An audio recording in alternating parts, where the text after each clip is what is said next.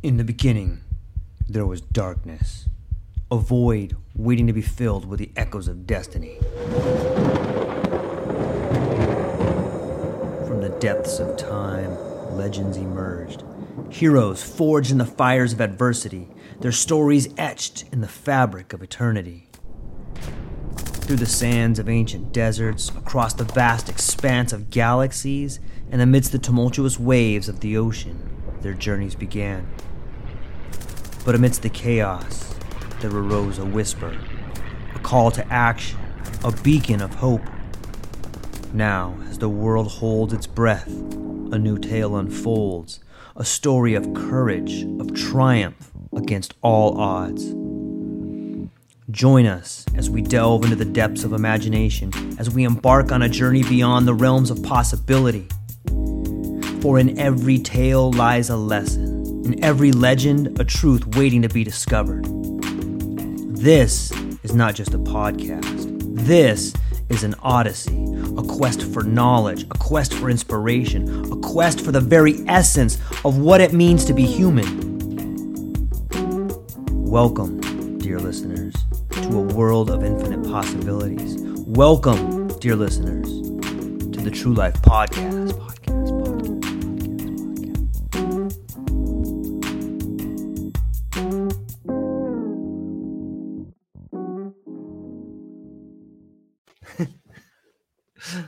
Ladies and gentlemen, welcome back to the True Life Podcast. I hope everybody's having a beautiful day. We're coming up on Friday. It's Thursday. I hope the sun is shining and the birds are singing. Hope the wind is at your back. I have a great guest for you today and a great show. The one and only Tanya Cole Lesnick.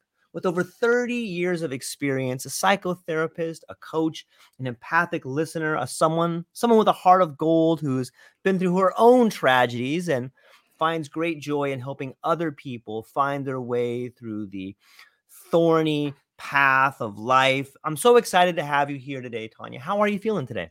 I am feeling great. Thank you, George. What a nice intro, and so happy to be here. Yeah, well, you know, when I was looking through some of your information, what really attracted me to your story was that you have had like some of your own battles. And I think that those are the best coaches, those are the best people, and those are the best people we can look to to help others move through their obstacles. And I like to start off with like an origin story sometimes. So I was wondering, maybe you can share about how you got to be where you are today. Yeah, I love telling this story. I think I like it because it's so human, and I feel like by sharing it, people maybe can just appreciate their own journeys a little differently. I think we can be so hard on ourselves when we struggle. So, yeah, so when I was in my mid 20s, I was really struggling to have a long term love relationship. I knew it was something I wanted for myself. I imagined myself getting married one day and having kids one day, and my relationships were not lasting. And I didn't know how I was going to get from where I was to this dream that I had. And at the time, because this was over 30 years ago, I felt a lot of stigma connected to the idea of therapy. And I was very dismissive of my issues and thought that maybe they weren't legitimate enough for me to get the kind of support that somebody might get from therapy. But as the issue didn't resolve, my Mhm. longing intensified. And so at some point, I was like, you know what? I don't really care. As long as it's helpful, I will take that route. So I got a few names of therapists and I met with this woman, Bonnie, who helped me feel immediately heard and seen. The space itself was very healing from really the first moment of even making the appointment. So that was a relief. And one of the things that she suggested I do is add group therapy to the mix. So she did both. I saw her individually. She wanted me to go into a group therapy situation. And the thought of that really scared me because I was being much more vulnerable with her than I had been with other people. And the thought of opening myself up that way to people at that time I didn't know was scary, but she thought it would be helpful. And I was building some trust in her. And it was kind of intriguing. So I decided to do it. And I did both. I saw her still individually, and then I joined this group. And it was in that process of connecting to other people on their mm-hmm. inner journeys. They were doing their own sort of personal growth, they had their own things that they were longing for that I started to shift how I saw myself. So one I one of the things that I had done when I was trying to explain to myself what might be in the way is I made up a story. And that mm. story was that perhaps there was a real part of me that was unlovable. And so that was a story that I carried into this group situation, thinking that maybe that was true about me. And that was some of the fear. I was really afraid that that would be the story that somebody might see as true and call me out and say, well, you know what? You mm. actually are unlovable. That was the real fear. That's and uh, yeah. And as I was l- building relationships with people in this group over time and getting to know their journeys and realizing that I thought they were amazing and they had some similar insecurities to mine, it helped put a crack in my mm. story and it helped me no longer explain to myself that that was what was in the way and i kind of learned more about just my humanness and what that means and what it means to have needs and all of that and it helped me show up differently yeah. and from that experience as i was continuing to meet men at that time in my life pretty early on i met a man who became my husband. And he and I ended up celebrating our 30th wedding wow. anniversary last September. So now it's almost been 31 years. And we have two grown daughters. So that thing that I longed for happened. But the part that I hadn't anticipated was really connecting to myself in a much more compassionate, loving, deeper way. And it allowed me to start to navigate through the world in a way that was much more fulfilling. And then I decided to leave my career, which I think I said I was a graphic designer at the time. I left that career, went back to school, and became a psychotherapist and personal development coach at that time and have been doing that work like you said uh, technically for the professional part almost 30 years but started the schooling more than 30 years ago. And it in that work that i do it's my greatest honor and wish to help other people have transformational experiences of their own so that they can more fully connect to themselves it's such a beautiful story and i i, I got a ton of questions and i i want to I'm looking forward to a question later when I ask you about the documentary film you made. But before I get to that question, why do you think it is that in group work we discover our individual self? Mm. Yeah, I, I feel like we see ourselves reflected back from other yep. humans. You know, like there's a lot of there's a lot of nuance. We're all different. We're all individual, and yet there are so many things that we also overlap with other people on.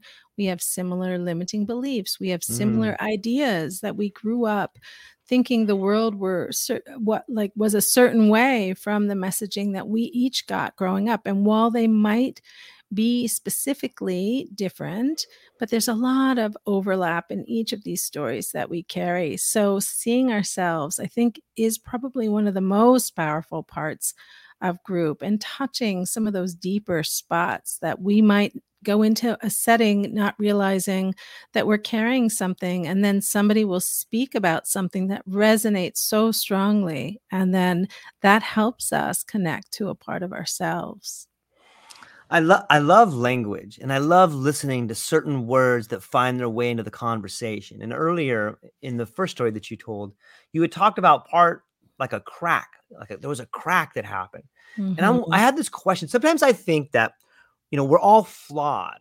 And there's a mm-hmm. hole. Some people say things like there's a hole in my heart, or I felt broken, or I was mm. incomplete. But all of that language finds its way into this idea that maybe there's supposed to be that crack. Maybe you can't learn some things. Maybe only some things can develop inside of you. What do you think?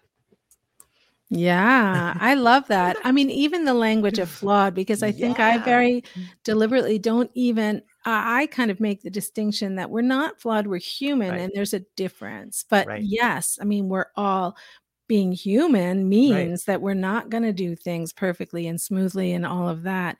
Yeah, I think that there is some depth of learning that happens when we have these struggles.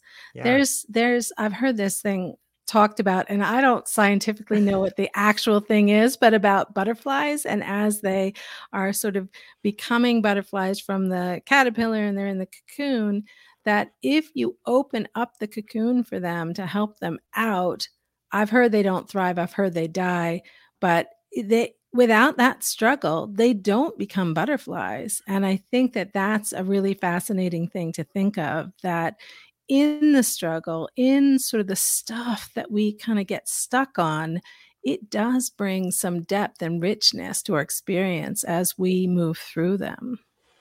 Yeah, that's I, I love that. And it's the same too with the snakes shedding their skin when they find a rough patch where they have to like wiggle out of their skin to grow and they're vulnerable there because the birds can come down and get them. And you know, it, there, there's a really great book called The Obstacle is the Way. And it sounds a lot to Mm, like what we're talking about. It's it is having the courage to confront this humanness or this yeah. this maybe it's an opportunity instead of a tragedy, it's an opportunity. Yeah. It's Yeah. I love interesting to think about. hmm So so maybe we can talk about you you had this career and then you decided, you know what? I, am going to work on this documentary. I'm going to take a chance or maybe you can share that story. Yeah. Um, it, it's interesting because that was also another pivotal moment in my life. So I made this little documentary a couple of years ago now, and it really is the story that I just shared with you all. This story of me kind of just connecting to myself going through this. And I made the documentary, which just that alone was so interesting for me to really sit with that because when I went through group and therapy initially, I did feel a lot of stigma about it Mm, and didn't share that with a lot of people. Only the very inner group in my life got to know I was doing this kind of journeying because I felt some shame about receiving this kind of support and felt like even though I was seeing myself as more human, I still felt it still felt vulnerable. So the fact that I was in this process telling this story and I started this process thinking, huh, maybe I could use a professional video and was starting to explore that. I love group. I wanted to help people see that it's a safe thing to come to a group and it's scary. So I went into this experience wanting to do a professional video. And as I spoke to the people who were going to do it for me, who were um, friends of my daughter's actually grew up with my daughter and i was talking to her about it and then she brought somebody else into the project. They started to talk about the idea of doing documentary format which god it made my heart sing. It was just I, and this is one of those things where i wasn't really expecting it to kind of evolve this way but i started to follow my heart. And so that was part of the conversation I didn't know if that was the wisest use of my time and my money, but I knew I was excited and decided to do it. So, on so many levels, one, the excitement, two, that I was going to create this story that I used to be afraid to share with people. And now I was going to put it out there into the world with some real pride in that journey. And so that was such a transformation to be able to do that as well. And to tap into i said that i had left graphic design. That was something i had very deliberately done but i wasn't really connecting to that creative part of mm-hmm. myself as much as would be the best honoring of who i am at the core and so mm-hmm. coming back to a creative project like that was really exciting for me and then there was another part too, because at the time I was working for somebody else. It was a creative project I wanted to do independently, and my boss at the time was really open to that kind of thing. And I loved that. But while I was doing the filming of the documentary, I had this little voice that showed up inside my head that said, hmm, maybe it's time for you to go back out on your own because I my career had both. I had been working for other people at times, working for myself at times.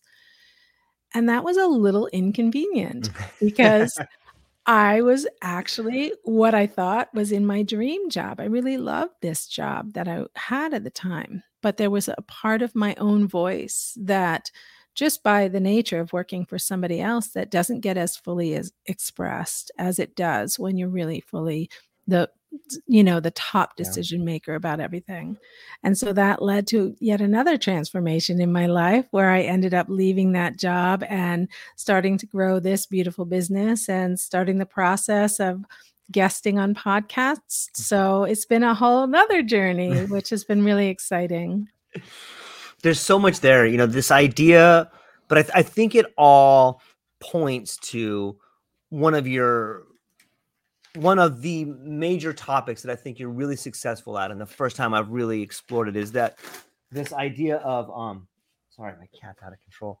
Um this idea that creativity and listening to your inner voice are maybe the the ways in which we can begin to balance our inner and outer alignment. You know, when you talk about creativity, mm-hmm. there's something that happens in the human condition when we create something, this thing just lights up in us. It's like I, I honestly feel like that's what we're all here for. Like mm-hmm. we're all creators. We all have this gift, but if we nurture it and we listen to that inner voice that's trying to help us crack that egg of creation, or we listen to that inner voice that's gently whispering in our ear that we're good enough and we're beautiful and we should try to translate that vision into reality. All of a sudden, this thing grows in us. It lights up yeah. inside of us, right? Like maybe yeah. you can talk a little bit about the inner and outer alignment and creativity and the voice inside. Yeah, it's interesting. I hadn't really thought about that in terms of necessarily creativity because okay. I think I think, oh, I'm creative, but not other people have their other things. I sure. think everybody's got this inner magic. But yeah. I think you're right. Like there is a form of creativity, regardless of what it is. We all have the different things that we gravitate towards. But like that thing where we are using our full voice and we're putting it out there in the world and we're allowing ourselves to be fully expressed and we allow ourselves to be seen. Mm-hmm. Yeah. And I think that there's so much magic that lies in there. And I think when people, give themselves permission and the space and embark on those journeys of continuing to check back in with yourself and see what you want and need along the way it's you know we become so sparkly is a word that i often say. People who really do that i feel like they sparkle. And there is this inner outer alignment. I think it really gets something for us in our quality of life because there's a lot more flow that happens. We're not as much when we're out of alignment, there's a lot of mental energy that happens where maybe there's resistance and there's resentment maybe because we're not honoring ourselves. We're getting depleted. We're getting exhausted. We're not liking some things that we're doing. So we've got this like chatter in our heads that are like commentating all along the way as we're doing these things. Um, but when we're in alignment there's much more flow there's much more synergy we're connecting more genuinely to the people we connect with along the way and that can be felt in our energy. And then our energy, I feel like when we're in that space, gets really maximized. Yeah.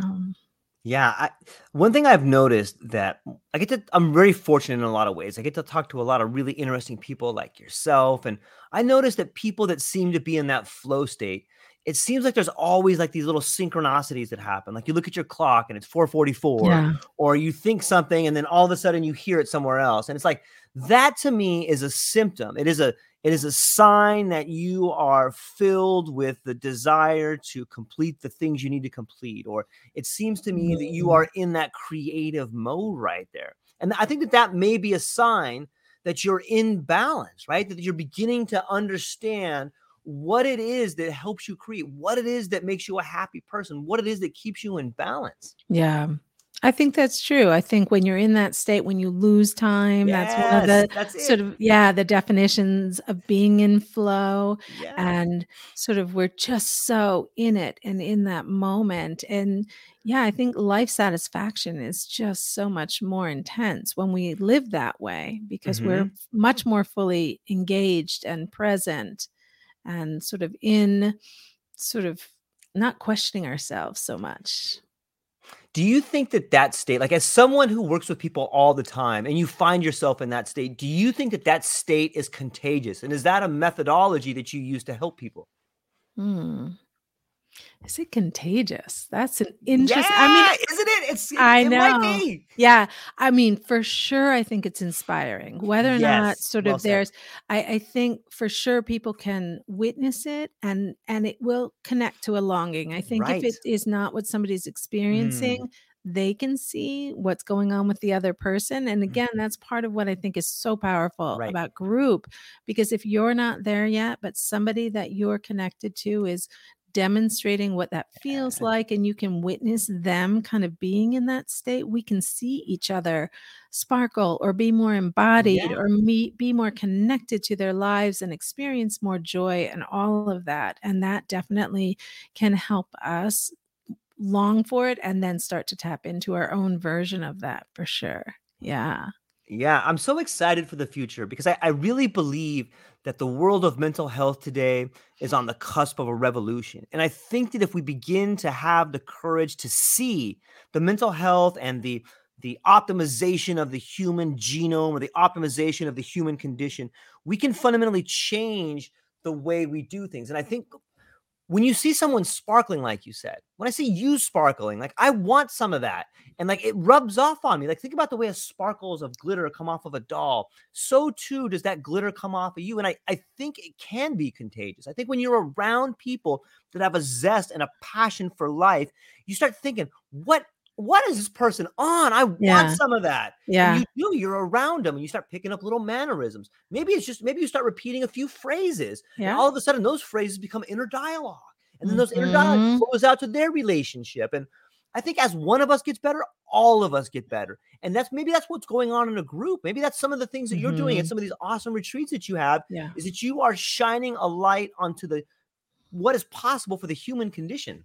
Yeah, I love that. And yeah, I mean, as you're saying more about sort of the contagiousness Yeah. idea, and I think I know the word that I mentioned earlier, this idea of synergy, because I Yeah, I also feel like you're sparkling as well. And Thank there's you. something about like you being in your alignment, me being in my Yeah. alignment, and us connecting in that space Yeah. can just, it just brings this energy that's um heightened, you know? Yes. Yeah. Yeah. Maybe a heightened state of awareness. And maybe it's Mhm. that awareness that allows us to identify the problems or the things we need to work on. Because so often when you get Mm. up, people find themselves in these routines where they get up, Yeah. make breakfast, drop their kids off at school, go to work for 15 hours. They come home and they're so burned out. They almost have like these blinders on. Not that they want to have those on, but they have found themselves conditioned to live a life of mediocrity. And that's what bothers them is like they know they're so much better. They believe they are. And, and, and it just it slowly kills you inside if you don't feed or if you don't allow yourself to understand that you do. You are the greatest. You are the most Mhm. beautiful. You have a gift that if you're willing to work on it, sky's Yeah. the limit. Yeah, yeah, yeah. And one of the things that I've been talking about recently, and I've been using language this way because I think Yeah. I know you were saying you really like language. I do as well. And I think the more we can sort of make it accessible and Yeah. easily understandable, the more we can use it. And so I've been recently talking about this idea of energetic clutter and that Oh, we all have stuff that takes up space in our psyches. And if we're not paying attention to it, it can run the show. So mm, things like limiting beliefs, I'm thinking of the scenario that you just yeah. described, limiting beliefs that keep us sort of following along with certain patterns in our lives that originally got developed from childhood. Maybe there were mm. somebody else's beliefs in our cultures. And we believe that there are certain shoulds in there, certain have tos.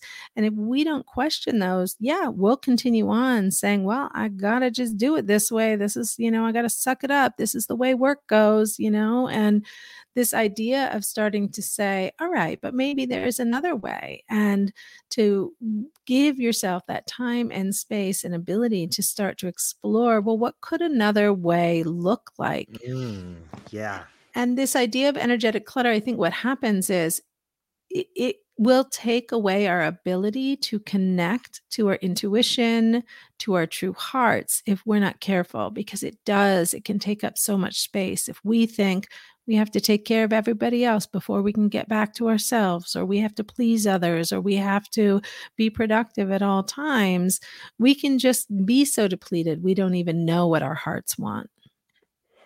Yeah. And if we look at the world of our life, if we look at our life we live as a series of patterns, once you begin to allow that energetic clutter to become a pattern in your life, it gets stronger and stronger and stronger and probably becomes a habit at some point mm-hmm. in time.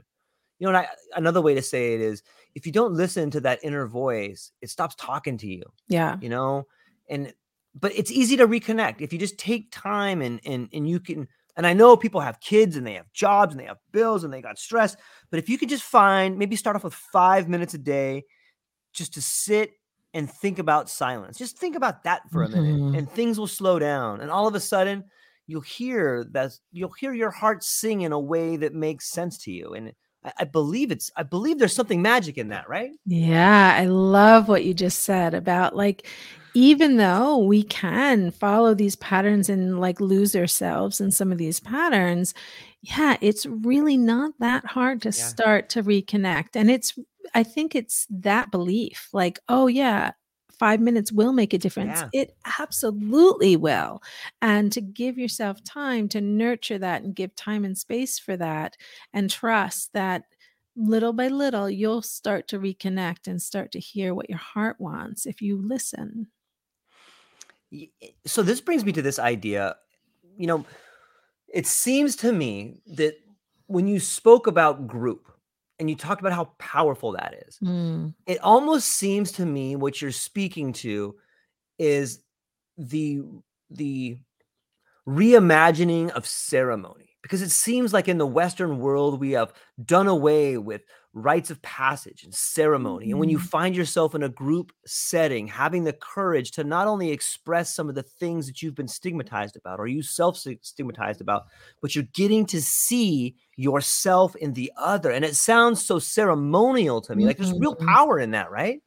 Yeah, for sure. And mm. it's it's um the group itself while it's happening, but there's yeah. also something we carry when we're in a group situation mm. like that. I know because I've had the experience and other people in my groups have talked about it as well. Like when we go out into our lives and do some of the things that we talked about together, we feel the support yeah. from each other because we know that we've got kind of a team of people that are there for us. So even though we're alone handling some of this stuff, we really do feel that ongoing support. It's and there's such a sense of camaraderie when you share things with people and you've put yourself in a place of vulnerability because that's where the real growth is, right? It's like, hey, here's this thing I'm kind mm-hmm. of ashamed of. I can't believe I'm going to tell you all this. Yeah. And someone's like, I have that exact same problem. Here's what I've right. been thinking. You're like, oh my God, that's what I was thinking. That's and then right. all of a sudden you go from living a life of self alienation to like, wait a minute, I'm connected to everybody. And it, you know what? Maybe if I can take the words of Gandhi and try to become the change that I want to see in the world, watch out. Then you mm-hmm. then that mm-hmm. light kind of blossoms in you. People are like, man, why is this person so bright? Yeah. It gives me goosebumps. I love it. Yeah, I love that too. And I think one of the most beautiful things that I get to experience being doing the work that I do is I get to be yeah. in these very sort of vulnerable conversations with people. They let me into their vulnerable space. So I get to see all the time. I'm not alone. I'm not alone on a regular basis in a way that's not typical. Most people mm-hmm. don't get to see that as regularly. So that helps me for sure know I'm not alone. But I'm not always in that space of being the one to be vulnerable and put that out there. And so I make sure to have that set up in my life as well. I attend retreats and get different kinds of coaching support or whatever I might need along the way so that I also can be the one that puts myself out there and being vulnerable. You know, I do share parts of myself when I'm working with other people, but I need to be mindful about it not being too much about me since I Mm. am in a different role in that setting. But yeah, there's something about I I went on a retreat um, in Italy about uh, I'm going again in September. So last September, I went on this retreat and I remember like really feeling vulnerable about something about sort of wanting to fit in, but also wanting to honor myself and trying to find that space. And I spoke to it in a way that really resonated for people. Mm. And some people responded to that during the time we were doing the workshop, but other people came to find me later and said, Oh, what you said, it really spoke to me. And that's what happens. Like, yeah, we all can hear each other, stuff resonates. And that feeling of knowing that this is safe here to go into that space and people understand it and people understand me and I'm not flawed. I am dealing with some of this human stuff that can kick our butts sometimes. It is. You know, it, when I think about that, sometimes I have a problem with like the word retreat because it seems like maybe people should be going to a confrontation because it seems to Mm. me like that's what you should be confronting the very thing that scares you. And when you know, I'm so Ah. because I'm so big on words, I'm like, man, here's a person that is a little Mm. bit that's really trying to work on themselves, and we're gonna let them retreat. No, we're gonna let them Yeah. confront it. Maybe it's a summit. We're gonna go to the summit and solve this problem, or maybe it's a confrontation or something like that. Yeah, yeah, or facing stuff. Yeah. Yeah. Yeah, for sure. Yeah. It's a tricky one. And another one that that for me was difficult to do and understand is the word surrender. Because I think in the Western world we Mhm. find that that word can have a negative connotation. But I think if you sit with it long enough, your at least for me, my definition of Mhm. surrender went from something that an army does in a war to get from giving up Um, to yeah. understanding I can't solve this Yeah. with what I have. And this is out of Mhm. my hands. I can't Mhm. try to control something and it's driving me crazy. I should surrender to this idea that there's a bigger plan. That's a tough one to get through too, I think. What do you think? Yeah, yeah, I think for sure. I'm thinking of other words as well. I'm Yeah. like the word selfish gets a real bad Ooh, rap okay. because I think it's this idea that it's at other people's expense where you're really trying I mean, I think the goal is to really honor yourself. But I know you and I both talked about loving language and it is something that I work on with my clients because I think Mm, the more they can put things in language that yeah. resonates for them, whatever it may be, the better. And so that they really can tap into um, their own beliefs and honor those beliefs and be in alignment inside and out. So I think language is really important and to question maybe some of those Mm, things that feel like maybe get dismissed by it's just even right. this retreat idea like oh i don't really need a rest. But yeah i mean that is not the full picture there. There's a lot of facing i think the retreats that i've been doing more recently we've been calling them deep reset I love it. because yeah because it really is about figuring out some of the stuff in our way and starting to shift some of that. So yeah it is tricky So uh, I've been thinking a lot about self-love. Maybe that's something that's almost synonymous with selfish. Like selfish has this negative Mhm. connotation, but self-love, here's a whole different way to look at a scenario. Are you trying to find something beautiful about yourself and taking time to do it? Because there's nothing selfish about that.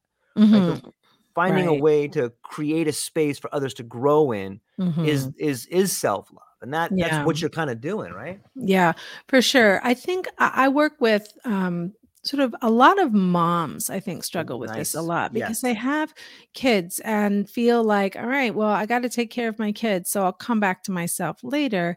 And don't always recognize how important it is for our kids to see us as moms taking really good care of ourselves and what that looks like and what that does for us. And so many moms struggle with that. And so, yes, I mean, to help people learn that taking care of yourself is not selfish. I don't usually call it selfish, Yeah, but I yeah. think people do feel like, oh, if I go and do this thing for myself when my kid needs help with their homework, then am I being selfish? And to really help people see how important it is to take care of ourselves and to show our kids what that looks like.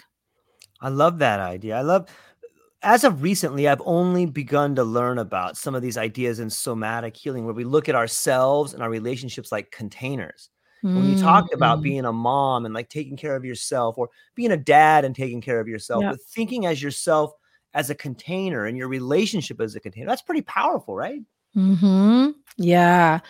Um, right. To uh, it's interesting what you're saying. Seeing yourself and your relationship, your relationship with yourself, are you saying, or relationship, sort of the partnership, the co-parenting relationship, or all of the above? Um, Like a Yeah. babushka doll, like those Russian dolls where you Yeah, pull yeah, them yeah. apart. You know what I mean? Yeah, yeah, yep. All the different layers. yeah. Yeah.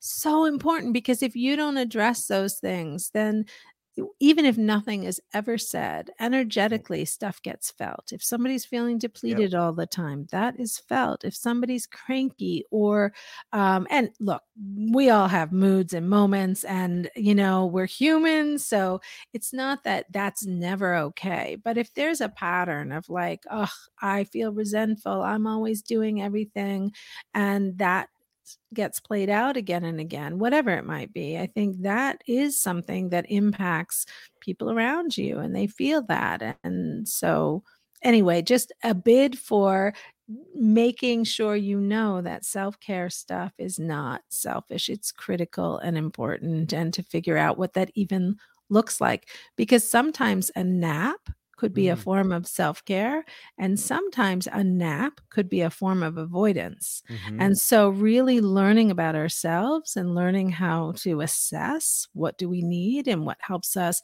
replenish and re-energize and all of that that process is what I have dedicated my life to helping people do. Start to learn what are the nuances for you and what are the different layers and how can you honor yourself? What does that look like? It's interesting to me to to get to hear it in that aspect. I'm I'm curious. I've been hearing a lot about this idea of generational trauma, and it's kind of a newer idea to me, but it seems like it seems in some ways it's a game changer for an individual to realize some of the patterns they have may be due to an event that their grandmother had, a, a mm-hmm. certain sort of epigenetic fear that was passed down. What do you think about that idea? Hmm Yeah, I mean, I think that's part of what the limiting beliefs grow out of. I think Right. that's even what I was saying about present time. If we're doing something again and again and feeling resentment in our bodies, that other people feel it. And so if we look ahead at other generations and a parent or a grandparent was experiencing you know some of those feelings of resentment or went through like my mother grew up in England and she had a lot of trauma from having gone through the war and so Mm. there was like a hypervigilance about things like food and Yeah. anxiety would get triggered from that so as a kid growing up with a mother who had some of those reactions we felt a lot of her anxiety that got triggered which often played out as anger and rage and so that impacted all of us and so the, that was some of the unlearning that I had to do but yeah I mean that's what she was bringing down from her experiences growing up and had a huge impact as we all have you know the stories that we have um, sort of impacted by from our own families and generations What does the process of unlearning look like for you? The process of unlearning first is starting to name it, starting to, and you may not have the whole name, like the Right. the insights and the understanding can come in bits and pieces. So I think I often talk to people about going in at the pain points. So some of what I described about like feeling resentment, feeling irritable, things like that. That can be a great place to start. Like, okay, mm-hmm. there's this pattern that exists in my life it's interfering with my quality of life. I don't want this to be as big a part of my life. I don't really get it. And so starting to go into those spaces, starting to track when do they come up?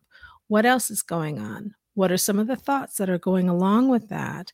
And then when those layers, you get a little bit better understanding of those layers, maybe going back, like when do I remember this happening when I was a kid?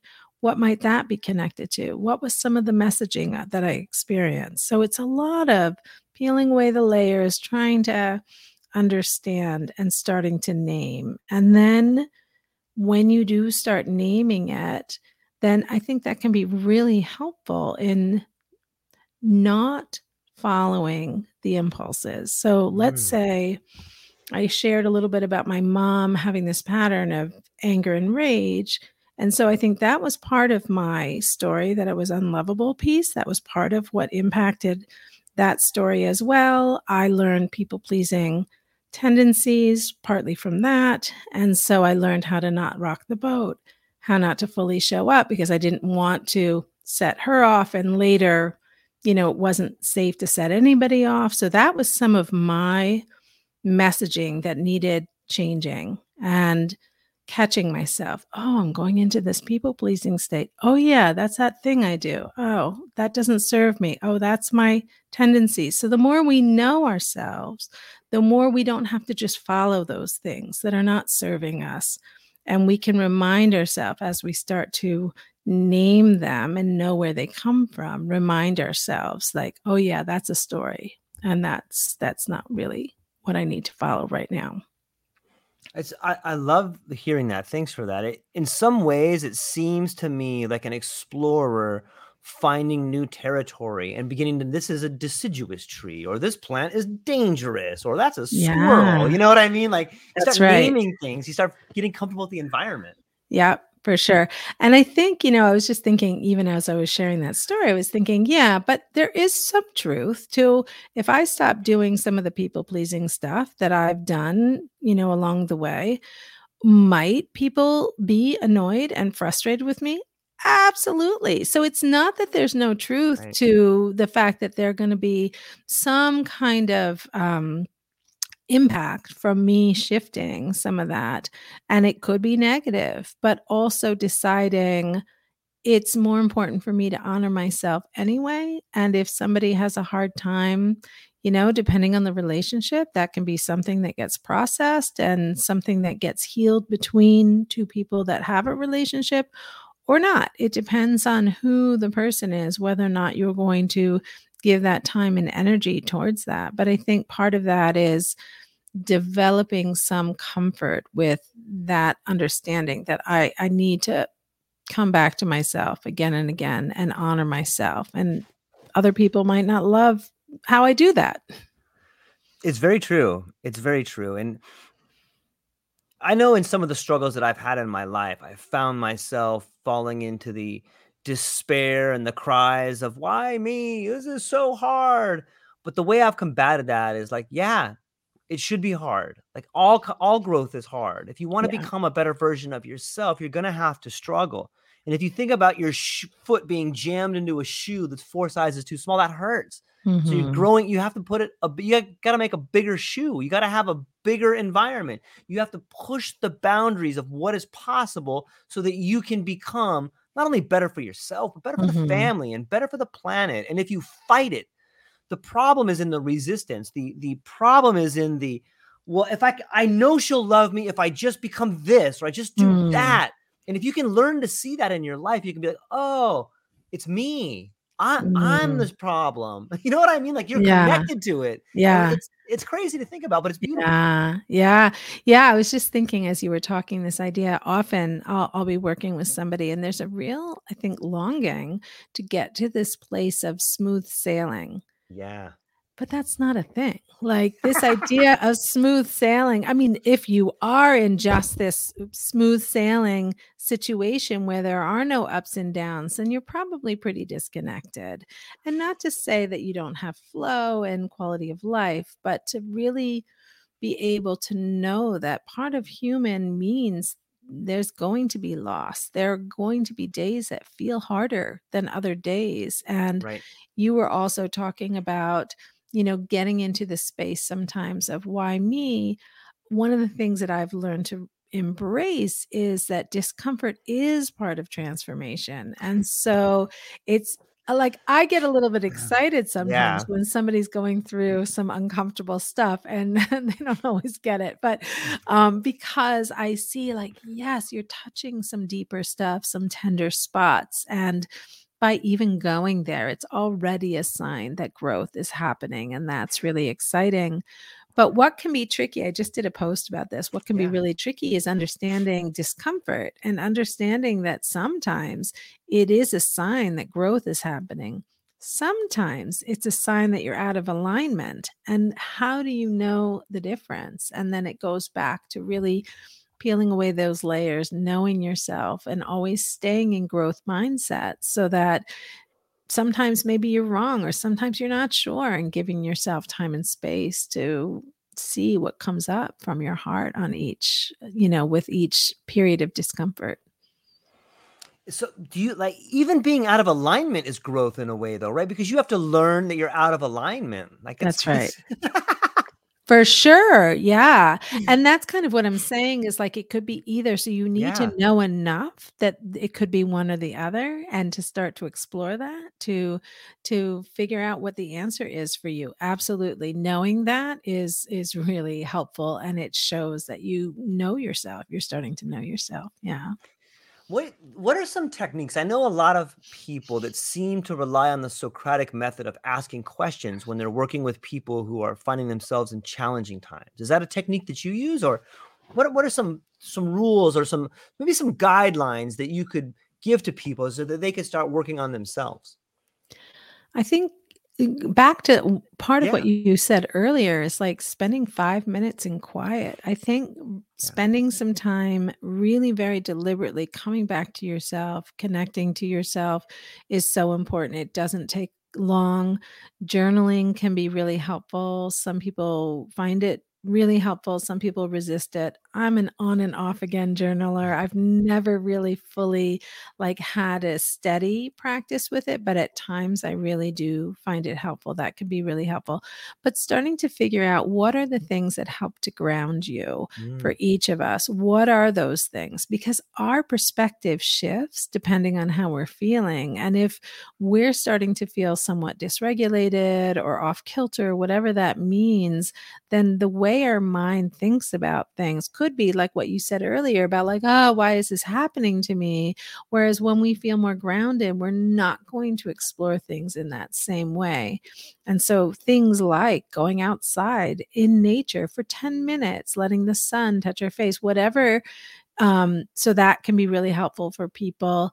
Even like I feel like TV gets such a bad rap, but sometimes just letting yourself chill for a bit, not totally disconnecting, not totally getting lost in that, but letting yourself just kind of change the flavor of what's Mm. happening in that moment and catch yourself just um catching your breath and replenishing and giving yourself um, some time to come back to yourself from a more grounded place. What does that look like? Um, so, yeah. Yeah, the, I think whether whatever it is you need to meditate or turn yourself off or just get away from Mhm. the self dialogue that can be Yeah. consuming at times. You know, it's Mhm.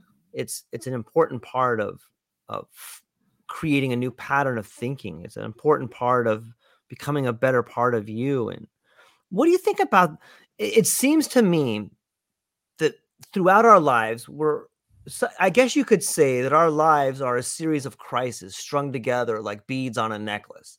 But it seems to me that those crises, those tragedies, they are jewels on a necklace because there's real growth that happens in those tragedies. And I, I say that from the person who has seen people really close to them die. And, and, and I, that story is not unique to me. Everyone Mhm. has their tragedies and they may, they, they they're, everyone thinks that their heaviness is the deepest. And it's true because it mm-hmm. is, because it's your, yours. But how do you, how do we get people to see these things that seem like a crisis in their life? How do we get them to see that they're incredible learning experiences? Yeah, I'm not sure how we can get people to see anything unless they're sort of open and willing and Right. interested in that. But to speak about it from that perspective, I think can be really helpful and so true. There are things, I mean, a couple of things. When somebody's going through some sort of crisis, in some ways, it may give them permission to give themselves Yeah. To to say you know what? I can't deal with that right now. And sometimes people are better at doing self-care things for example when they're going through something hard because they just are not able to do their usual thing as they shouldn't be. I mean it's a lot to go through any crisis. So if somebody's experiencing some more pain and from that they give themselves more grace and time to um, replenish or whatever it is that they need and have more compassion towards themselves that is an amazing opportunity for people to learn that that doesn't have to be only during a crisis. And i think yeah losing people can be so painful of course and then it does get us all to kind of touch our own core and uh, Mhm. connect to our own feelings of mortality or awareness of Yeah. mortality and sort of feelings that come up around that and yeah it does lead to some processing on a much deeper level that can come out of that and um yeah so i hope people do get that and hear that so when we talk about mortality, I have a friend of mine, Ranga Padmanabhan, incredible guy. And we always have these really fun discussions. And he says to me, George, everything is because people's fear of death. And when I we started to we get into this discussion about death, and we started thinking about when people close to you die, you know, you feel really bad. And maybe it's because your fear of death, but I'm I'm curious to get another opinion on it. What part, like how much do you think the fear of death plays in our daily lives and, and leads to fear in our lives? i think it's a lot i mean i think it does impact decisions that get made and um there's that you know the thought that went through my mind is like fear of death and also there's a money piece in there too of like oh i've got to be able to take care of myself like there may be several things on that list that get us activated because there is that fear element um but yeah i mean i think that fear of death leads to us thinking, well, I only have a certain amount of time on this planet, so I better start to figure out how I'm going to enjoy that journey. And so, I mean, that's my hope. That's the best case scenario that people would really connect to wanting to live as fully as they can because of it. But I think it's a big thing. Yeah. Maybe it's just some of the things that I've been going through or listening to. Shout out to Moises Figueroa. Thanks, thanks, Moises, for commenting down there. I really appreciate it, and I hope you're enjoying the, the broadcast. You know, but when I when I think about death that's coming up, there's so many. We we have this giant group of people called the baby boomers, and I read the stat that said there's 10,000 baby boomers retiring a day for the last 10 years, and on some level, I think we're beginning to see this giant part of us, the human body, all of us together, getting really close to the mortality experience. And it Mhm. seems to me like it's playing out on the world stage with these with these incredible fear being everywhere. Like the planet's gonna die. There's gonna be a nuclear war Mhm, like on mhm. some level i can't help but think that these may be the unrealized dreams of a large part of us dying and desperately questing for one last shot at changing the world what is that too crazy to think about or what, what do you think about that I don't know. It's fascinating. I mean, I hadn't thought about it on those terms before, but yeah, it's it's really an interesting way to think about it. This collective Yeah, experience that's that's happening in terms of what gets put out there and what gets expressed. So, yeah, I mean, I think it's uh it's something that's probably always there Right. and that I just feel like I'm going through like Yeah. my own like I'm closer than I've ever been before, of course. That Yes. always happens. But like going through, my mother passed away Yep. in January. My husband's about to retire. So it's like there's a lot of aging mm-hmm. things that are markers like, okay, you know, time's winding down. That, you know, what does that look like? So I think from a very personal perspective, it feels very front and center Yeah. for me. And I think for me, it can be mind boggling and scary to spend too much time there. And I think for me, I really, um, I, I'm mindful of not Yeah. going down the fear path or spending too much time because whatever's going to happen is going to happen. And, Right. you know, of course, you know, we could all die tomorrow or not, all- hopefully not all of us, but like, yeah but but it's just this idea of uh, sometimes i think we think we know how it's going to play out and of course we don't know so to not spend too much time trying to see how all that's going to happen and getting into like catastrophic thinking can be really unsettling for people and to catch if that's somebody who's dealing with some of that catastrophic tendency to catch yourself like that's just bringing me into this fear space that's Yeah. just not really sort of supporting what I want to feel as I'm living my day to day life. Yeah, I remember reading a book on um oh gosh, it was I think it was Edward Bernays wrote this book a long time ago called Propaganda.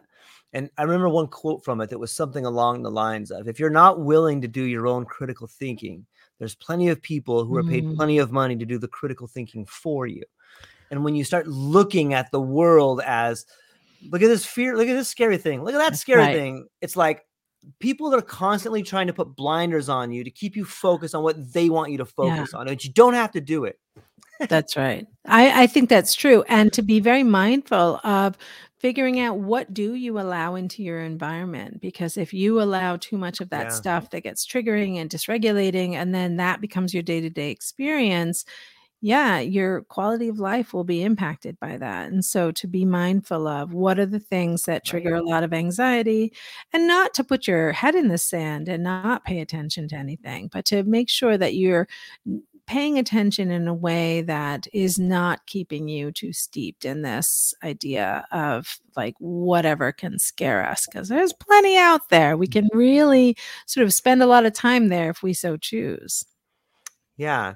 Sometimes I think that one one thing I've been thinking a lot about, something beautiful that can really help not only me or you, but people listening, and I think it can really help therapy is this idea of poetry. I feel like we've gotten Mm. away Mm. from using language in the ways in which it was which is medicinal in some ways. And if if you just think about a poem or think about in your mind create a story where a man and a woman or two men or two women or whatever it is they're they're sitting together and one of them is reciting poetry to the other one. And you can almost imagine or maybe this happens to you in your life but you've had this experience where someone says something to you and you get goosebumps and your face gets flushed. Like isn't that the real use of communication? And isn't that how we should be trying to communicate to each other? And wouldn't that make the world a little bit more romantic and better and happier and full of beauty Mm, I would love it. I mean, I think that's probably part of what I love so much about groups and Yeah. retreats is not poetry specifically, but there Right. is something so beautiful and poetic yes when we share from our hearts. And so it's I feel like it is a a version of kind of real life unfolding that's sort of poetic and but I love that idea. A- and I think also it's not going to speak to everybody. Right. And so what are some other forms of genuine connection that people can make sure their life includes so that connection happens and i think that's probably what you're speaking to most of all about Mm, this yeah. poetry idea of yeah how can we connect from that heart-centered space with each other in a way that we both are really feeling Yeah, I, I specifically brought it up. I do. It is about connection, and here's what Mhm. got me to that space: is that now more than ever, our technology allows you and I to Mhm. cross borders and states and almost internationally. We're speaking on two complete opposite sides of the United States, and it's beautiful, and we're having a lovely conversation. I'm having a really good time. However, if I was right there next to you, I could like touch your shoulder, or there's pheromones that would be moving back and forth, or you could see like my my a, a slight smile that I have, or I could see your eyes kind of shudder this way or that way. And there's so much communication that happens there. Sometimes, and this feeds into the idea of when COVID happened, my daughter was going to school and she Mhm. was learning online. And on some level, I'm a little worried that we're missing the felt presence of the other in our communication. So when I think about poetry, I'm trying to think of a way to recycle that back into the digital world. But what's your take on Mhm. this this beautiful double-edged sword that is allowing us to communicate to each other, but also Yeah. maybe in some ways making things atrophy? Yeah, I mean, I think that's true and that's happening. And I do all my work now, except for retreats. I do it all virtually. And I mean, in some ways, I feel like there's just as much depth. And Right. even though maybe you're not having that, you're not in person, you still, like, I see your face, I can still Right. pick up some nuances in your expression. Um, but yeah, there is something about being present with each other. And I just, I'm going back to that poetry idea. There's something about, sort of a way to connect and and sort of be a little bit less formed or something. I feel like there's Mhm. something about the digital world. It's like everything is so formed. There's so much available. It Yeah. can be so much and overwhelming. And can we simplify things? And what could that look like? And what, how can we reconnect to some of that purer, like I don't know, ways of meandering through the world without like everything being so intense and I don't know, in depth. Yeah, I I do. I, I I'm so bullish and so thankful for this spot that we're in and AI and all these things. Like I see the greatest explosion of creativity happen that hasn't happened probably since the Renaissance. I see people that used to be truck drivers becoming content creators. I see people that used to work in a job that they hated all of a sudden expressing themselves like an artist. And that to me is so exciting. And when I see like these multi-billionaires like, we should stop AI, what I see is a guy who has everything fearing that he's not that much because the people down here are just as good as them. And I, I love it. I'm so excited for the future. Yeah, I love that. I mean, and and you said it earlier, but just all the different conversations now that are happening yes. that didn't used to happen. That's and right. I think podcasts like yours and putting you. stuff out there and letting people sort of hear some of this stuff that didn't used to get talked about at this level. So it normalizes some of this uh, personal um inner world stuff that Right. maybe we didn't put out there quite so much. But I love what you're saying about sort of evening up the playing Yeah. fields and like you can just show up as yourself and put that out there and there's room for that and there's space for that and anybody can do it. They can. And you know, earlier in the conversation, you had spoke about your initial move into a group setting when you talked about relationships and there was some stigma to that. Like maybe these Mhm. conversations are helping a younger George or a, a younger Tanya not have that stigma. Maybe they get into that Yeah. the group four years earlier or six years earlier or something like that. Like, then they can fully actualize who they are 10 years earlier than we did, Yeah. right? Yeah, that's what I think. I think sort of using these conversations as a way, not using them only as that, but that they will help to normalize some of these journeys that Mhm. we all, if anybody's interested, I mean, not everybody chooses to do it, but those people that really choose to check in and sort of see how to honor themselves, what does that look like? I think, yeah, the, there's more out there for people to not feel so alone in all different ways. When you like let's say that you you find yourself working with a client and you see real change happen in them what changes in you when you see real change happen in someone else Mm, that's a good question. um, I just know I get excited about it first of all. So it's like Mhm. when I see it, I I get excited. I share it with them. I I help them see it. And in group, we'll do that as a group thing. Like for example, we might notice that somebody who's been struggling through something really difficult has gotten to a place where we can just tell by the way they're presenting that there's a real peacefulness about how they're presenting that wasn't there the whole time, that they're Mm. getting to this place. And so um, just reporting that back and calling that out is something I do, whether it's individual or group. I get excited. It's reaffirming for me to be able to sort of see that, um, yeah, there's real value in connecting to our hearts. And I believe that. But to have that be something that I get to witness again and again is just so reaffirming. I love that. And, you know, again, I'm human. So I go through my own ups and downs sure. with my own journeys. And I think for me, it's inspiring to see somebody really take their journeys and be intentional about how they want to move through life and grow from that. And it is reaffirming from my place of my work, but also as a human being to see somebody honor that and grow and have really positive experiences from that. Yeah, it, I love it. That's really well said. Um, thanks for sharing that. I'm always curious mm-hmm. to to see how that feels because I think a lot of times, at least I remember when I was young and I had to go. My parents got divorced, and we had to go see this therapist. And I was like, "Oh man, what is this person gonna tell me?" And so I, I read about all the stuff. I'm like, "Okay, if you go into therapy," I remember I was like in, uh, I was probably in middle school, and like I was really scared and I didn't want to do it. So I read up on like what are the body language people with problems have, and it was like people with people that have problems use body language like this and are like this. So if you if you don't have any problems, you sit back like this and you're really calm. And so I just I read all that and I went to the therapist. I just did all that, and she skipped over. She mm. just skipped through. And I looked at my parents, they were like, "Oh." my sister was like, "This is crazy," but I was just I was trying to be as cool as a cucumber. And she talked to my mom, talked to my dad, talked to my sister, and they're like, "What about George?" He goes, "I think he's okay," and I'm like.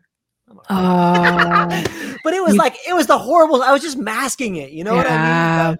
Mm-hmm. It's inter- it's interesting to say that, but I bring that up because I'm always curious to know what the person asking the question gets out of the question. So thank you for answering that. Yeah, yeah, that's interesting. I mean, and it people can certainly lie in yeah, therapy, although totally. I don't know what you're getting out of it right, if you do right, that. But right. yeah, I mean, there are times I can only know what somebody either demonstrates for me or shares with me. And so, although group it can be this other shared experience that is very different from individual and that's something to be able to see somebody both in an individual and a group setting gives me a whole nother layer of information that can be really helpful um, in in learning sort of what's true for somebody or not because somebody telling me about how they connect socially is very different than watching them be able to do it.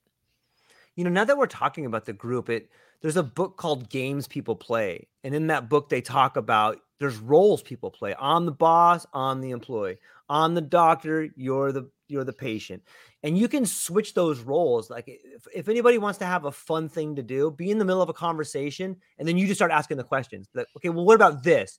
And mm-hmm. you'll see that person slip into the role of the person that answers the question but i bring that up because in a group setting especially in therapy people get to change roles without having to say anything. If it's my turn to share, mm-hmm. the other people kind of become the listener. They become the mm-hmm. person mm-hmm. who can provide advice. They can be the person that provides help. And I think that, that that part of the group dynamic is really important because you don't always have to play the role of the victim. Now you get to play the mm-hmm. role of the person solving the problems. And sometimes when you slip into that role, now you know what it feels like to slip into that role on an individual note as well. And you can take that home with you and you can see yourself from these different perspectives. But I never thought about it that before. So mm-hmm. thanks for putting mm-hmm. that out there. Yeah. Yeah. So, and also I'm thinking about the group too. So, oh, shit. Are you there? You yeah, I'm oh, still here. Sorry, I just cursed. I don't see you anymore. uh oh. I lost you because a call is coming through and my computer just kicked over to that. So that's okay. Um, can I click? Okay. All right. It should go away in a minute. Yeah. Or can I click the studio again, or is that going to bring me back in the beginning? The the uh, link. You could try it. Yeah. See what if if you need to close out and then come back on, you could try that too. All right that called, sir. Jeez Louise. Mm-hmm. All right. I'm going to click the link, I guess, because I lost okay. you now. I'm going to click okay. it. Yeah, do it. Oh, crap. You still see me? I can see you and hear you perfectly. Ah, but you can't I'm see back. me. I'm okay, back. Nice. Okay. Or you're back. All right. So forgive that little delay. Um, what was the question? I feel like you we were just getting into something and I can't remember now. We were just talking about the different group dynamics and the way in which you can switch roles between being the person who has a problem and being the person who can give advice to the other problem in group setting. Yeah, and I'm just realizing that I'm on the record. I don't think I'm live anymore. No, you are. Well, I mean, you are on my side. Yeah, yeah, yeah. Um, but what I clicked, click to Oh, watch live. oh, there you go. How about now? No, so weird. Oh, but then I just saw myself do that. Oh my goodness. this is like therapy in itself. Like you got to see yourself do something and now you're judging it. All right, I'm uh, yeah, that's right. All right, I'm gonna hit enter studio. So let's see Okay, what do it. happens. Okay. Okay. So let me I'm gonna I'll add this one and then I'll cut this one. Oh shoot. Okay, how about now? Okay. Okay. Better? Oh no, I'm double now. Okay, hang on. Let me Oh let me my do this. goodness. That's okay. Now you're better. Now you're single. Hopefully. Mm. Okay. We're Sorry back. for that delay. Okay. Um yeah, so we were in the middle of a question. I got a little distracted. Okay, no, this feeds in perfectly because life happens, and sometimes you're in the middle of a session or you're in the middle of talking to someone, and boom, life happens to you. Oh my God, my kid got hurt. Oh my God, my relationship's not working. Oh my God, this bill came in. How are we going to do this? But it's these Yeah. little things in life that hit us, and it fundamentally changes the trajectory that we're on. How do you deal with that? I love that. And I'm just thinking of the whole, you said this, I think, I don't know if you were implying this or not, but this idea of inner critic. Like I Mm. could very easily go into the space of like, oh no, I messed it up.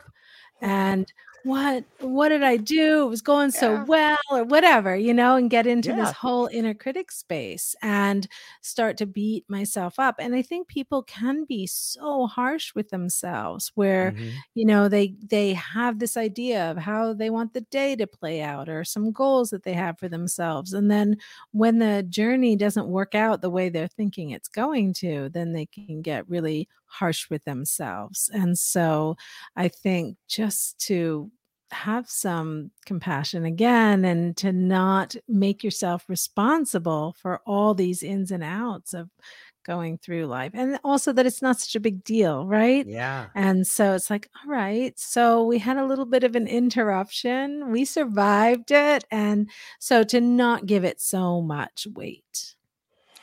So that's very true on a personal level. But what happens when you're in your relationship and you're having a fine day and things are going well, but your partner or someone in your Mhm. immediate zone, they are having a tough one and they have decided that you're the problem, that they're having a tough one. How do you how do you dance around or how do you tango through that?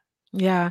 Yeah. I mean, it's a complicated question because it depends on Right. whether or not there's a pattern with this. If there's a pattern that every time your partner's in a bad mood, you end up being sort of the focus of that bad mood, then that's a bigger issue to deal with. If the partner is sort of having a bad day and they're out of character and sort of speaking to you in a way that feels confusing and not really right like they're focusing on you in a certain way and it feels like where did this come from Mhm. then in that situation you might take some space agree that you'll deal with it another time and let sort of the partner focus on whatever they need to focus to get grounded but it's complicated because people don't always want to hear like uh, that's unacceptable you can't just treat me this way and um but in terms of honoring yourself and taking care of yourself it's really important not to allow yourself to become sort of the the target of somebody else's bad mood and so again it goes back to knowing the patterns and knowing whether this is an issue that needs to get addressed in a bigger way and also how are you going to handle it if your partner is speaking to you in a way that's unacceptable do you leave do you take a time out? Do you have some kind of agreement where you both know you're going to take a few minutes here and there if, if any one of you present that to the other? So it's, I think, part of a bigger understanding of what each couple needs. How come we don't have this sort of character development like in elementary school? Like, wouldn't it be an amazing, amazing. thing if kids went to like English, character development, relationship class? Like, wouldn't it be such a better world if we were taught at a young age hey, look, no one's gonna love you unless you love yourself. Here's some really cool things about you that you can work on. Like that would be a that, that would not create a world in which we lived in a way that was more harmonious. That is a dream. I love the idea of that so much. I just saw this post on Instagram, and I'm sorry because I'm not going to be able to credit this person because I can't really remember who it was. But she was talking about a lesson with her daughter, and her daughter mm. was asking her whether or not she had her shoes on the right feet, on the right feet. And the way she responded to her daughter was to ask the daughter, well, how does it feel? Does it feel right or is it not feeling right? And mm-hmm. I love that so much. And what she was saying about her intention there is to help her daughter learn her own inner guidance rather than asking someone yeah. external, in this case, mother, which of mm-hmm. course is sort of the automatic thing, but starting to learn how to trust and feel and make your own decisions. And I think overall, there's so many things we learn in our cultures that don't really help us know how to honor ourselves, know how to make some of those decisions. There is such an external focus on right. how do we get sort of the guidance that we need so that we know how to move forward without the real process of checking in. And I have to be mindful of that in my role as a therapist and coach because I don't want to be in this dynamic where people feel like somehow I have more answers than they have because mm. I want people to learn how to check in with themselves and to really know how to make some choices that that work for them personally. Yeah, this brings up some interesting points about the way in which we practice medicine and therapy. And, you know, the ultimate goal, it seems to me, of someone who is a therapist or a doctor is to have the client never come back to them in as short amount of time as possible. But it doesn't always work that way. In some ways, I think that there's a lot of money being used to weaponize fragility. Like, oh, this is a tough one. You're going to be here for a mm. long time. You're gonna you're gonna make me a lot of money. I mean, you're gonna be here for a long time. You know what I mean? You yeah. get this idea of addiction, and hey, what's you know what the cure for addiction is? This pill that you'll always be addicted to. And right. by the way, you can never do that again, ever. Never yeah. do it again, or you're a horrible person. Like it's yeah. just it's, it's so convoluted in some ways. Yeah, yeah, yeah. There was something you said about sort of that that idea of um I've lost it now. Something about coming back. I mean, I know that I'm always very mindful if right. somebody's sort of feeling like they're feeling good, they want to move on. Um, I really want to honor and encourage that as soon as possible yeah. and also allow for mm-hmm. flexibility. It's not because I think there is a structure to how often mm-hmm. people work with therapy and coaching where it's this idea that it's got to be um, sort of always consistent. And that can be really helpful for a period sure. of time, but it's not always what's going to work in every situation. And so I really embrace flexibility and letting somebody tell me what they want and need and working with that as best as possible so that they are the experts and they can sort of start to identify what they need and we can find our way together with that. Yeah, it's you know, there's a lot of like I'm really big into psychedelics, and I I, I spend a lot of time talking with people who have transformative experiences. I spend a lot of time talking to people who help those people who have transformative experience, and from time to time. I find myself maybe talking with or talking about people who believe that they are the medicine. And that happens sometimes. It's easy because we have egos and it feels good to help people. Mm-hmm. And it's mm-hmm. really easy to slip into the idea of like, I'm the person helping them. And then w- when you are the thing that helps them, you are no longer the person providing tools for them to help themselves. It can be a dangerous, kind of a mm-hmm. slippery slope, right? Yeah. Yep. Yeah. And and that's part of I think the conversation that I always want to highlight is right. what's different? What did you do differently? What did you find helpful? And yeah, I like to feel helpful and yeah. special. And so it's important for me too to make sure that I'm not going down that path also of feeling like, yeah, I want to be helpful and special. And that then becomes this other need that is not on somebody else, you know, and to be mindful of that and pay attention to my own um, sort of what could be a slippery slope if I'm not staying mindful as I'm continuing on in my journeys with somebody is to keep coming back to what's going to work mm-hmm. for you. What do you need? And people want some leadership yeah. and guidance also. Yeah. So finding a way that it really honors the growth process. Do you do you think that we're moving towards a future where the stressors in life are becoming different. You know, in, in, some ways, and maybe this is me wishful thinking, but it seems that we're watching evolution in real time. Like it seems to me the world is changing so fast. If you just step back, you can begin to notice it. And it seems that this idea of the world that our grandparents lived in or my parents lived in, where and, and this is specifically in the West, where you take your your the, the grandparents go to an old folks home, the kids go to school, and the parents go to work, and we all spend our time at these institutions being all alone together. I see that changing. I see that that has been a huge part, almost an experiment that has failed the family unit in a lot of ways. And I see that that breaking down and sort of this idea of everyone rushing into therapy to try to understand their relationship issues, sort of a, a drawing back, a receding of the tide to a time where we were more holistic. Do you is that something I'm making up in my head, or do you see that pattern there? I don't know. I feel like there's every generation has right. real things that are so stressful and difficult and separating and that are just not serving the greater good or the individuals and i just feel like there's it's different with yeah. each generation but it's always kind of present and that there's journeys to be had probably always i don't think we're going to not need some of this journeying it's interesting in my podcast sometimes like now i often feel the problem i'm describing for society is in fact a reflection of my life it's therapeutic mm. for me mm. so thank you for my therapy session so far it's been awesome yeah yeah i mean i think our perspective is sure. you know so impacted by what we've experienced so far what our nervous systems can handle yeah. what we notice yeah yeah. What do you think is a way to make your nervous system more robust?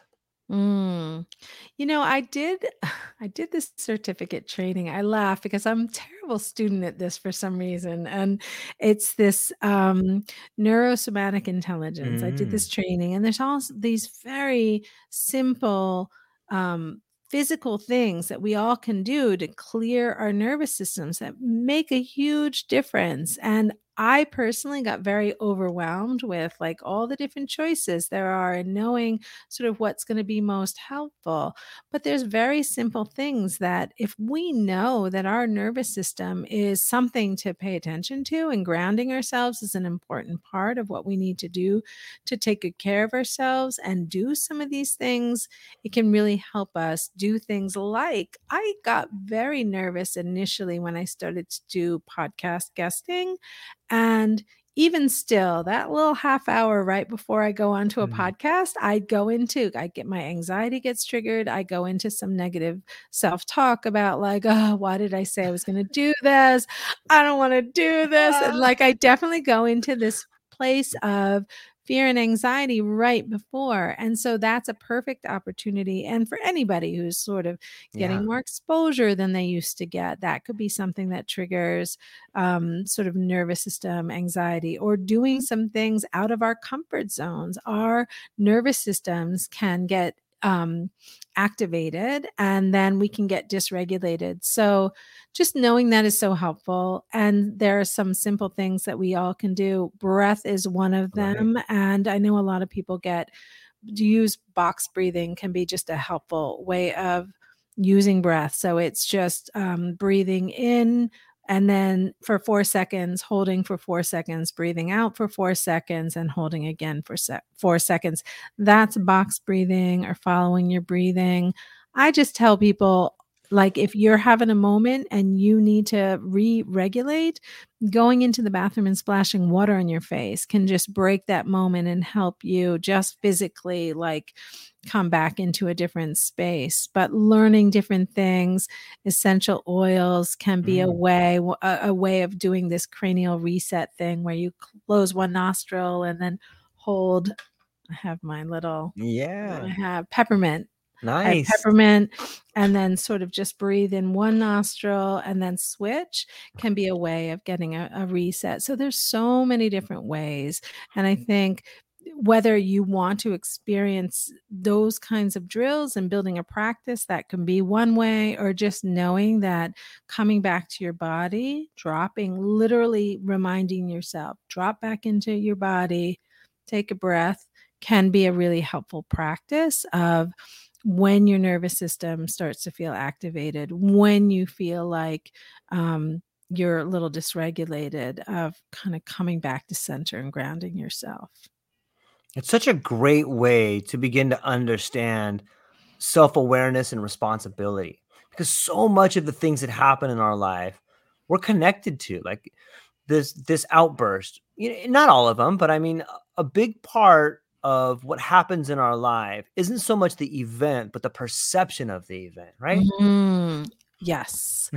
yes, yes, yes to that. Right. I think, and then I think reframing does end up mm, being a lot yeah. of what I work with people on because, and then, then it can go back to some of these limiting beliefs because if our, um, however we're looking at things becomes the lens. So if the lens is, oh, I'm bad if I do this, or, you know, I need to show up this certain way, or I won't be accepted or loved, whatever it is, and starting to use reframing as a way to process things is important. And I think can really be helpful, especially if there's something that you keep getting stuck on.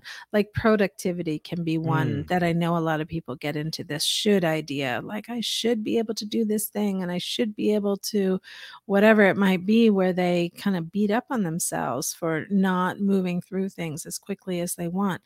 Um, and so many people struggle with that. So, yeah, I think that reframing is a great tool. Yeah.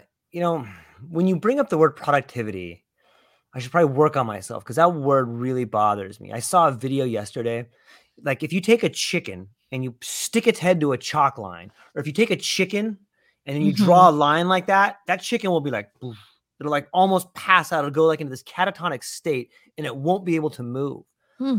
And so, you know, while we as human beings are not chickens, all you need to do is look at a board of directors or some people that work at a multinational corporation or Wall Street or governments, and they'll tell you productivity is the holy grail of profit. Oh, like I, it just despise. I despise on every level the world in which we look at people as a number. The mm-hmm. same way, like it, it just disgusts me, and I, I, I think that's a big part of the problems we see is the system that we live in. And I think people facing their problems and understanding that they're not a number, people having the courage to stand up for what they believe in and break out of this idea of a narrow focused number mentality is is something that everybody can do on an individual level. And when people on an individual level begin doing it, it makes society as a whole better. But yeah. for some reason, we have we have really found that what we do what we have is the definition of who we are. And now we're back mm-hmm. into this mm-hmm. idea of self limiting beliefs. You're not your bank account. You're not your relationship. You're not this one thing. You're a multitude of thousands of things. And if you can understand that, sometimes that's enough to break free from this mold of mediocrity. Like, what do you mm. think about that? Yeah. Yeah. I mean, from a very personal experience, when I left the job that I had okay. right before starting this business, I was new to using online as a way to put mm. myself out there and all of that, and just deciding what do I want it to look like? How is this going to grow? I definitely had like shiny, shiny object syndrome, and I sure. kept thinking, oh, I should do this, I should do that, which I and I very much felt like a hamster on a wheel. The pace that I felt like I needed to be moving at um, was uncomfortable. I didn't like it. I wasn't experiencing sort of satisfaction in my day to day life. I was feeling like I got to hurry up. I got to do this thing, you know, and and definitely feeling like oh, I've got to sort of productivity is where it's at. I mean, I mm-hmm. definitely was stuck in this place with that and challenged myself to know that there was a limiting belief in there and to know that it was hurting me because I really was not enjoying my life from that right. space. And what I did from there is to really catch it and say, that's not how I want to live. I'm going to let myself work at a pace that feels comfortable to me. And I am going to choose some priorities way less than I thought I had to choose and let myself take whatever time it takes.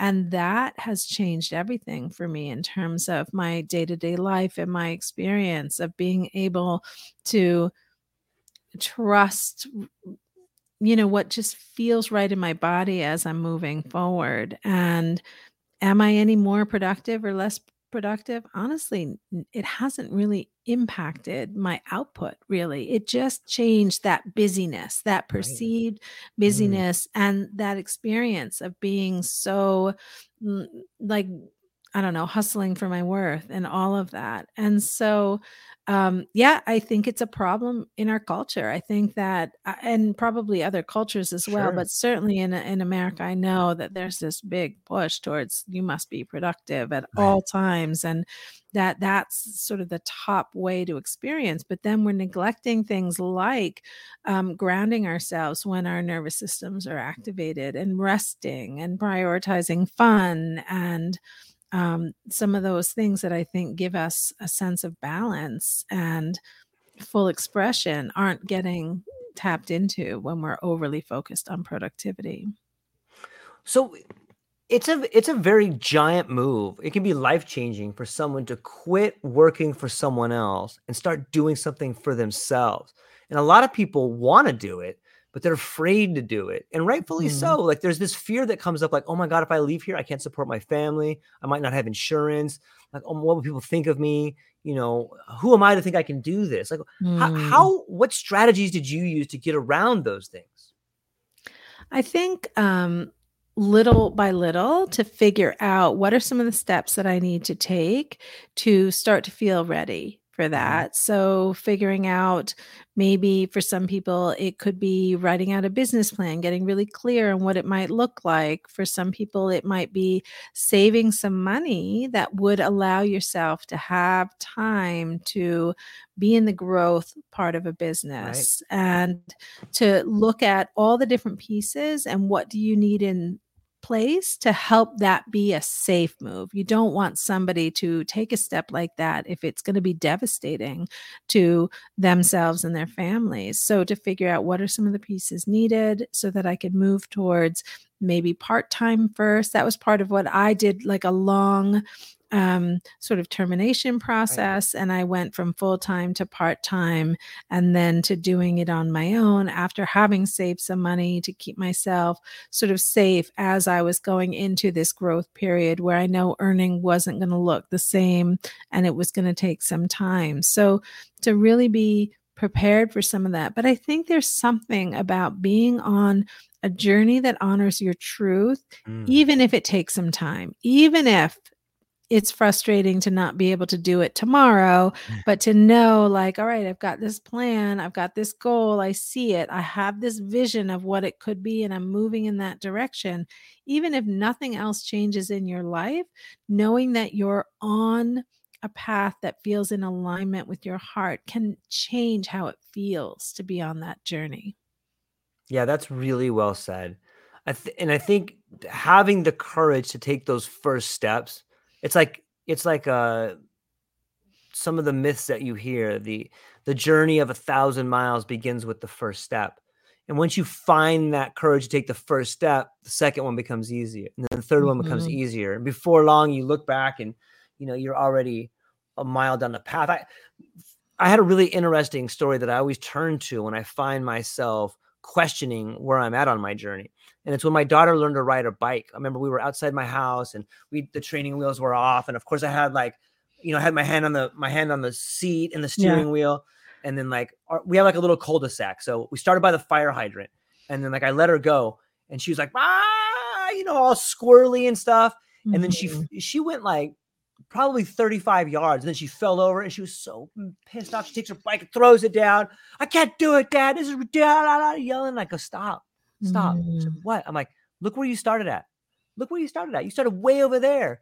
And like I just saw the lights going. Like, I almost cry when I think about it. She's like, yeah, picks the bike back up and then she goes again. And like sometimes yeah. all we need to do is look where we started at. Yeah. And that's enough. It's like, okay, I'm making progress. I'm being way too hard on myself. I've come a long way. Mm-hmm. I understand the mm-hmm. mechanics of it. Mm-hmm. I should be mm-hmm. proud of myself instead of yeah. beating myself up. Because when you beat yourself up, you beat yourself into submission and you go backwards. Or maybe you don't go backwards, but you stay at that spot. But if you just yeah. find that courage and give yourself the the love that you deserve. Like, look what you did, man. You were way over there. Mm-hmm. You did it. Just be proud of that. And it yeah. can really light a catalyst or light a fire under you. Yeah, yeah. And I think part of what I do is help people see that because sometimes it can be hard to see it for yourself. Yeah. And even mm-hmm. sometimes knowing that there's frustration there is something to celebrate. You know, it's like, okay, so you're recognizing that that's not where you want to be. You want to be over here. And I get it. Like there's some frustration in the process,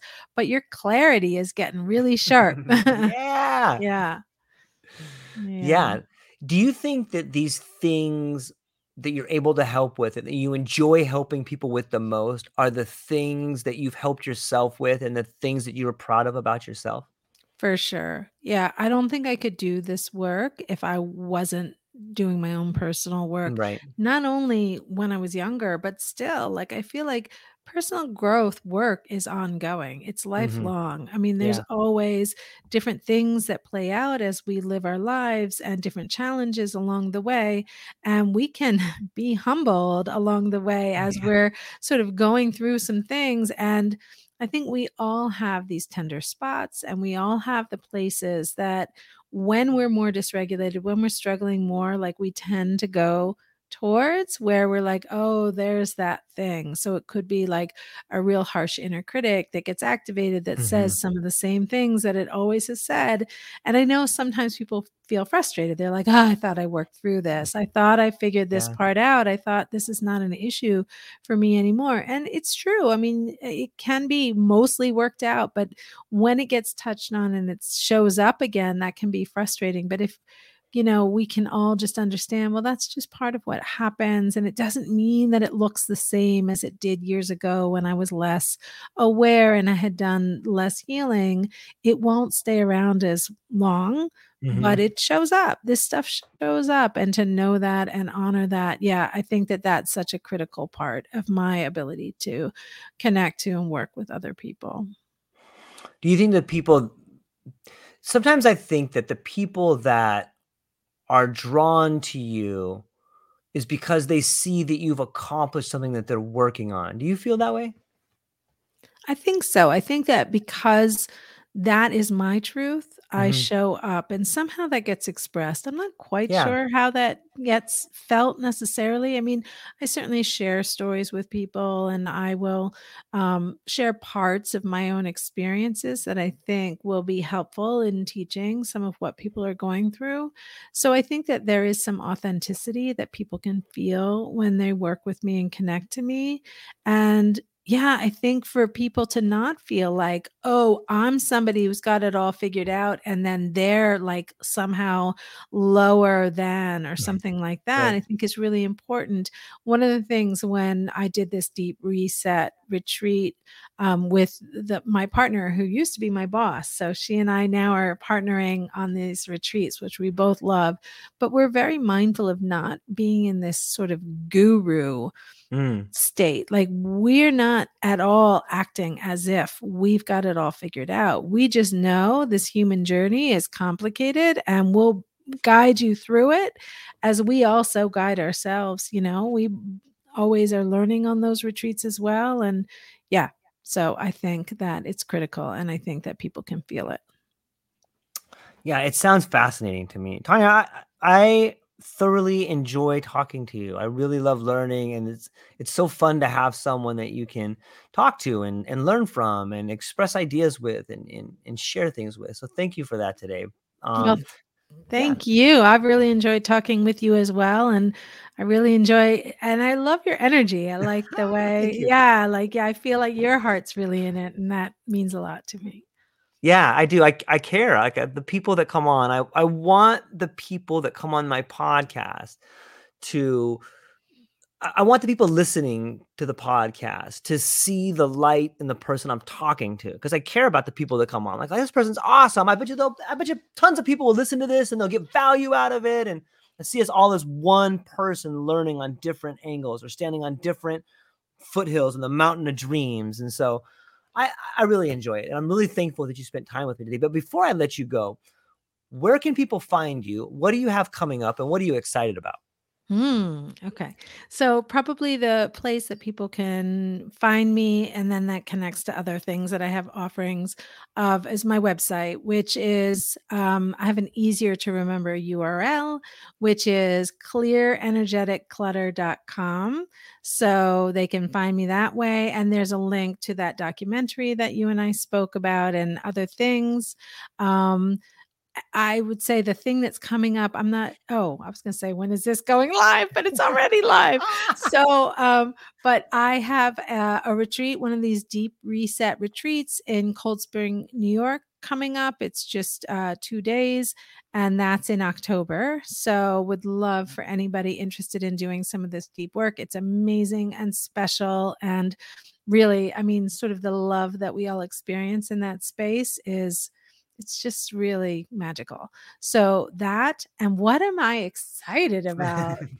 um I'm excited about the conversation that we had today. I'm excited about some of my own creative projects that I'm continuing forward with because I think that you know, I'm finding my way and honoring my heart more and more and I I and by doing that i feel like i experience just more connection and excitement in my life overall so i love that yeah, fantastic. Well, I'm going to put all the links in the show notes and people will be able to go and check them out your Instagram, your website, and they can see all the videos you're posting and all the helpful hints that you have to help people become a better version of themselves and everything that you got going on. Thank I'm you. hopeful in the future we'll be having some more conversations. And hang on one second because I'm going to hang up with the people, but I wanted to talk to you briefly afterwards.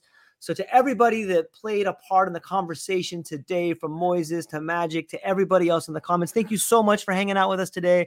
I hope you enjoyed the conversation, and we'll be back tomorrow. Awesome. Aloha. Thank you. Aloha, everyone.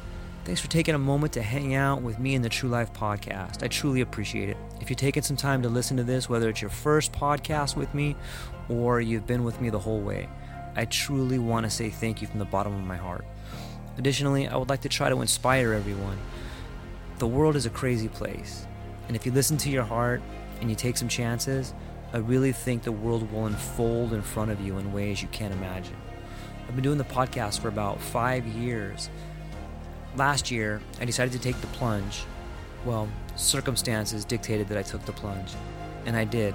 I've begun working on the podcast full time for almost a year now and it's been so rewarding to me that I just want to try and inspire other people. If you have a dream, if you have a vision, follow the voice in your heart, listen to the song on the wind, and embrace the challenge. I think you're strong enough, you're smart enough, and you're good enough to make your dreams come true, but you have to believe in them. And I truly believe wholeheartedly that if you take a chance, a real chance on what is possible, then your dreams will unfold in front of you. Uncertainty can be a monster, it can be something that we run away from. But much like fear, if you stand in front of it, it's not that big of a problem. I know everyone listening to this has a dream and a vision, and I hope you all conquer it. And I want you to know it's possible. Take baby steps and move towards it, and you will get closer to it. Your relationships will be better, your life will be better, and you know what? You deserve it. You're an amazing person. If you get a moment, Go down to the show notes. If you can, support the show. Thank you so much for being here. Now let's get to it.